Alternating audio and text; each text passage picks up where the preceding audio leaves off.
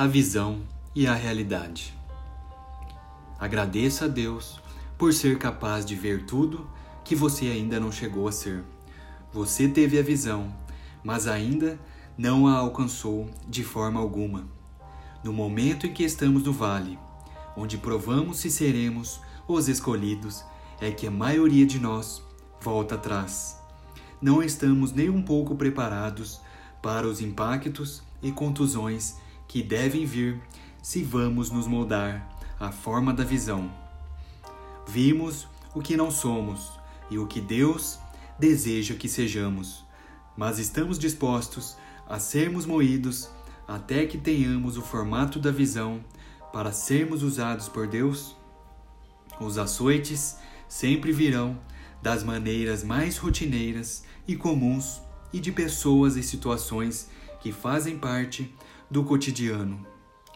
Há épocas em que sabemos qual é o propósito de Deus, se vamos permitir que a visão se torne parte do verdadeiro caráter, depende de nós, não de Deus. Se preferirmos relaxar no topo do monte e viver na memória da visão, não serviremos para as coisas simples que fazem parte da vida humana. Temos de aprender a viver na dependência daquilo que vimos na visão, não simplesmente vivermos em prazeroso êxtase e reflexão consciente acerca de Deus.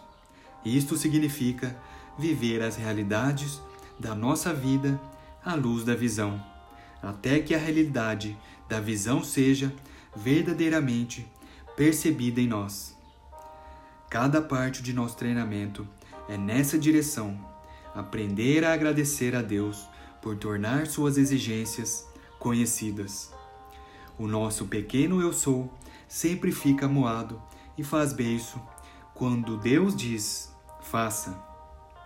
Permita que o seu pequeno eu sou seja encolhido pela indignação e ira de Deus.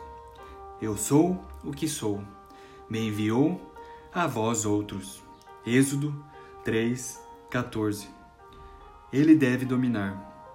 Não é doloroso perceber que Deus conhece onde vivemos e também sabe em que sarjeta rastejamos ele nos alcançará tão rápido como o clarão de um relâmpago. Nenhum ser humano conhece os seres humanos como Deus os conhece.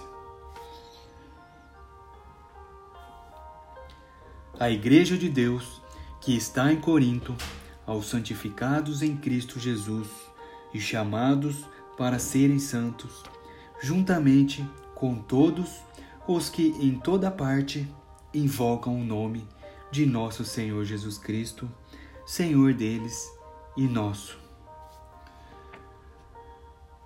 1 Coríntios, capítulo 1, versículo 2.